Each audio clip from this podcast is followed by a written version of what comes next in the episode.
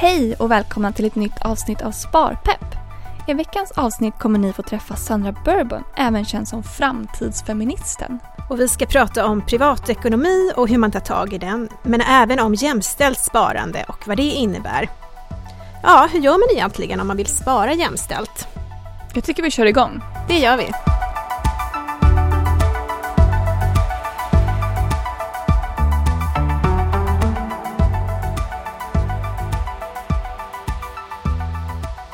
Hej Sandra. Hej Sara. Välkommen hit. Tack så mycket. Kan inte du berätta lite om vem du är? Jag heter Sandra Bourbon, jag bor i Stockholm och brinner för en jämställd framtid.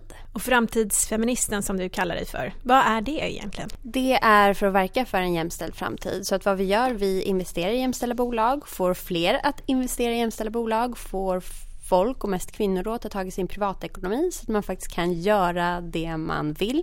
Vill man kunna skilja sig eller vill man byta jobb och sådär så ska man kunna göra det.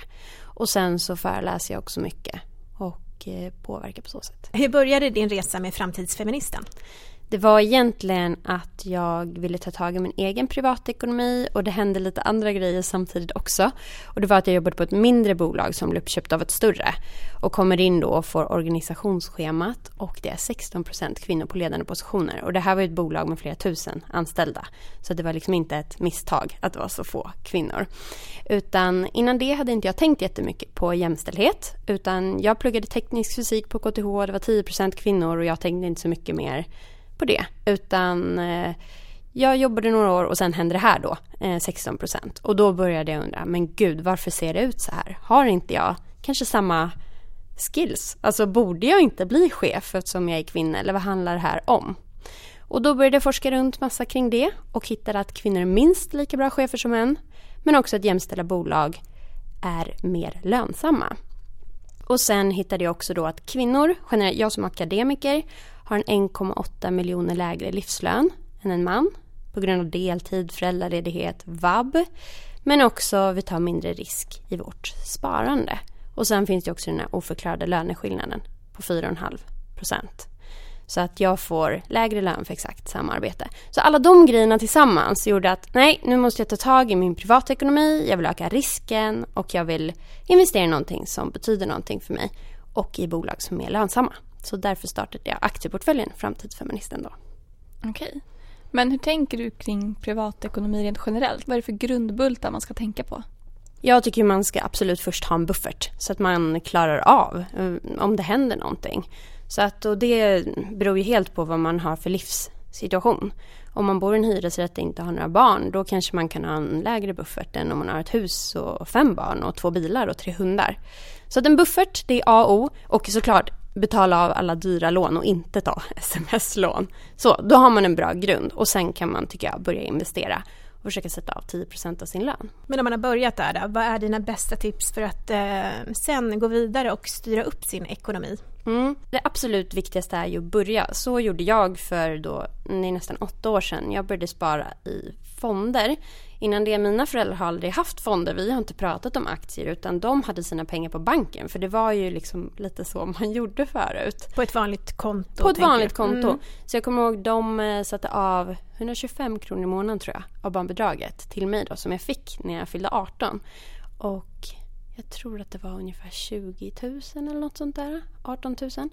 Och eh, det räckte ju till en liten bil som jag kunde köra runt med. Men hade de satt det på börsen istället hade det kanske varit tio gånger pengarna. Då hade jag fått råd med kanske en resa också. Så att eh, den ränta på ränta-effekten och placera pengarna det har inte jag eh, växt upp med utan det är någonting jag har fått lära mig. Så att börja spara, bara ha det här automatiska autogirot i månadsspar, bara 100 kronor för att komma igång. Och jag började med 8% av min lön ungefär. Och sen har jag bara rampat upp det och blivit mer och mer intresserad för att jag ser att det inte är farligt. Det svänger lite upp och ner. Men eh, långsiktigt sparande är ju viktigt att bara komma igång. Men du sa ju att du började med fonder. Men hur tänkte du när du tog tag i din privatekonomi? Och hur skiljer det sig från hur den ser ut idag? Jag hade ingen koll nästan. Utan jag eh, pluggade då fem år på KTH och så kom jag ut och fick då, gick från studentbudget till att ha lön. Och jag, ja jag vet inte, jag har alltid varit ganska bra på att spendera pengar. Så jag var ute och drog kortet liksom hela tiden, käkade ute och drack alldeles för mycket vin och shoppade. Så att det blev ungefär noll kronor kvar på kontot när månaden var slut. Det var ingen sån här superkatastrof men eh, efter ett tag kom jag på att det var ju innan de införde de här 15 procenten man behövde för att kunna köpa en bostad nej, jag kom på jag behöver nog spara ihop lite pengar i alla fall för att kunna flytta någonstans. För då hade min studentlägenhet men sen var jag faktiskt tvungen att flytta hem. För att bor man i Stockholm det är ju supersvårt att få tag i någonstans att bo. Så det, liksom det gav mig lite motivation att ta tag i det här och att jag kände att jag behövde, behövde spara. Men hur kom det sig att du började med fonder just? Jag tittade runt massor och det var det liksom en indexfond. Googlar man runt lite så är det det man stöter på tycker jag. Men en Sverige-indexfond med låg avgift. Så det var det jag började med. Och bara följa med Stockholmsbörsen. Men om vi går tillbaka till det här med jämställt sparande. Vad innebär det egentligen? Och varför är det viktigt? För mig så först satte jag igång den här bara en aktieindexfond och följde med det flera år. Sen så har jag nu investerat jämställt i tre och ett halvt år. Och det gör det ju mycket roligare. För att det är liksom, jag investerar i bolag som jobbar för någonting jag tycker är väldigt viktigt. De tycker jämställdhet är viktigt och därför är det ju ännu roligare att investera i dem. Och sen så har det gått superbra också. Portföljen har gått upp 70% på tre och ett halvt år. Så det gör det också roligare att pengarna jobbar för mig.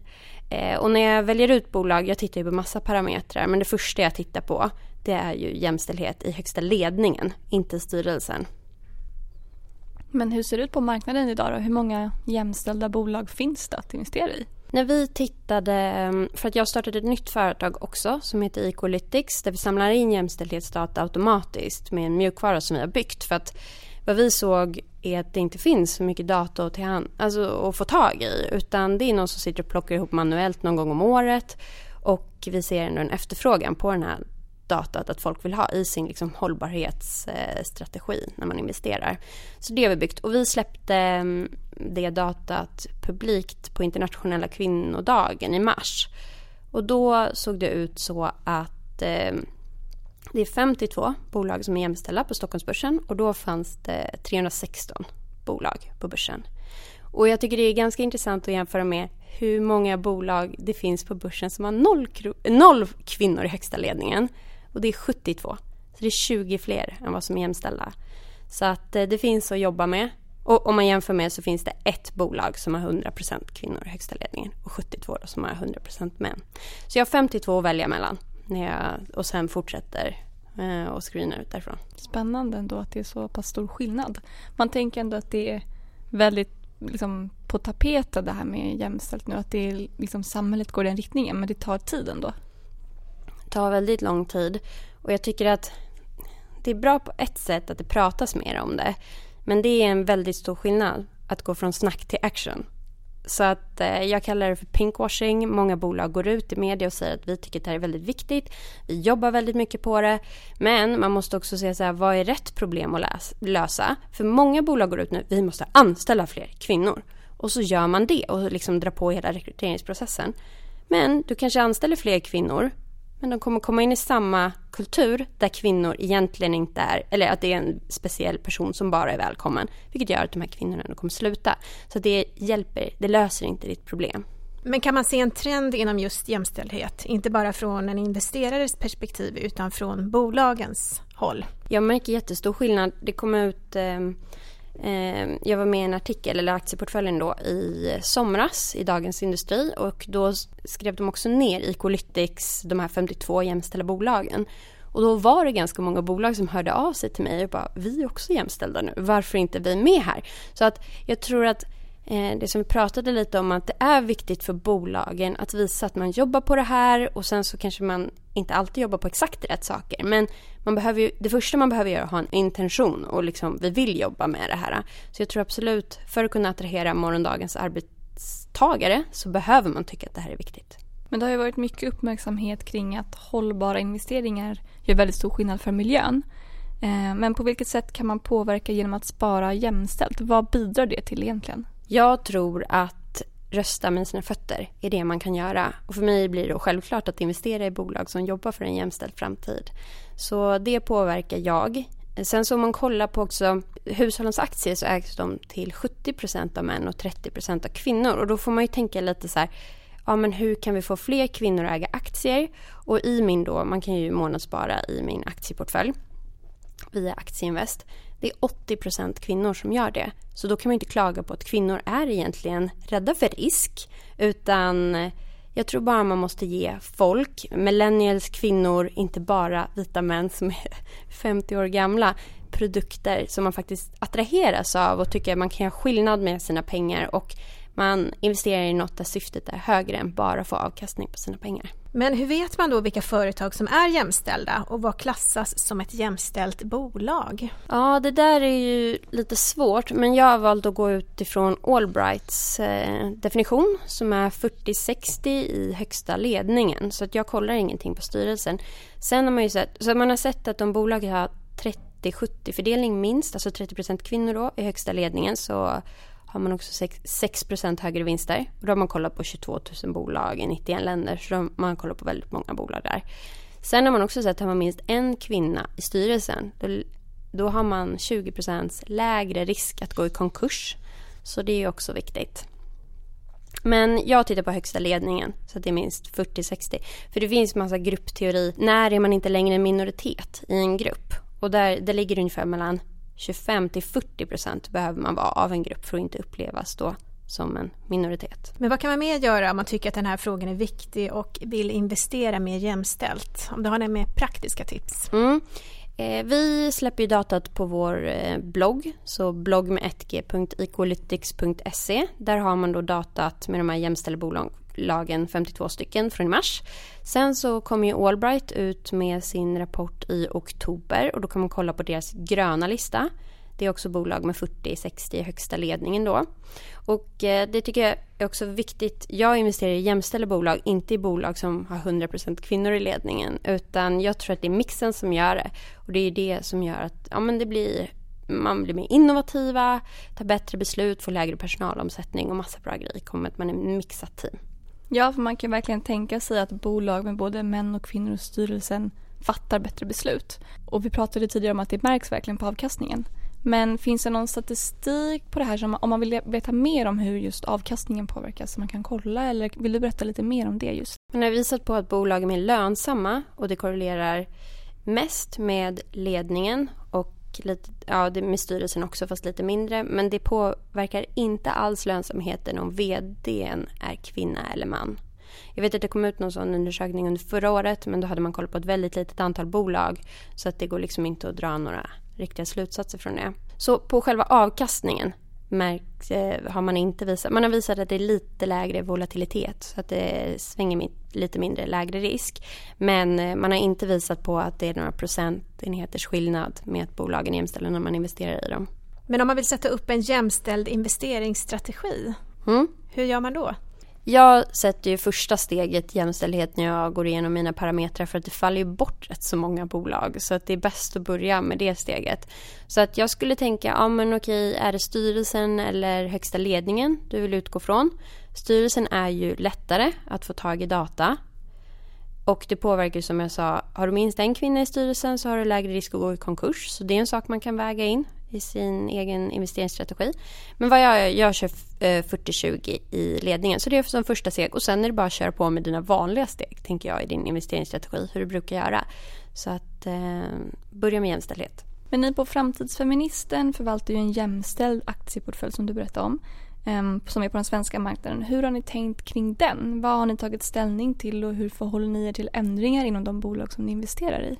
Vi går igenom portföljen var sjätte månad och eh, då tittar vi på förändringar såklart inom alla. Så vad vi kollar på, vi kollar på först jämställdhet, sen att de är utdelning, sen att det är lätt att förstå, vi vet vad de håller på med, att de har en bra affärsmodell, att de kommer liksom finnas i framtiden.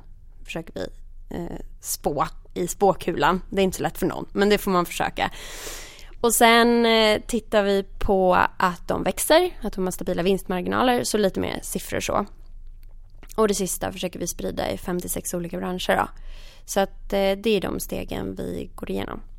Och det är också kanske tips man kan ta med sig när man själv vill börja investera. Att vad man ska titta lite på. Precis, så det finns ju massa olika teorier vad som är en bra investeringsstrategi. Hade det funnits en rätt så hade alla kört på den och så är det inte riktigt utan man får hitta en som fungerar för en själv.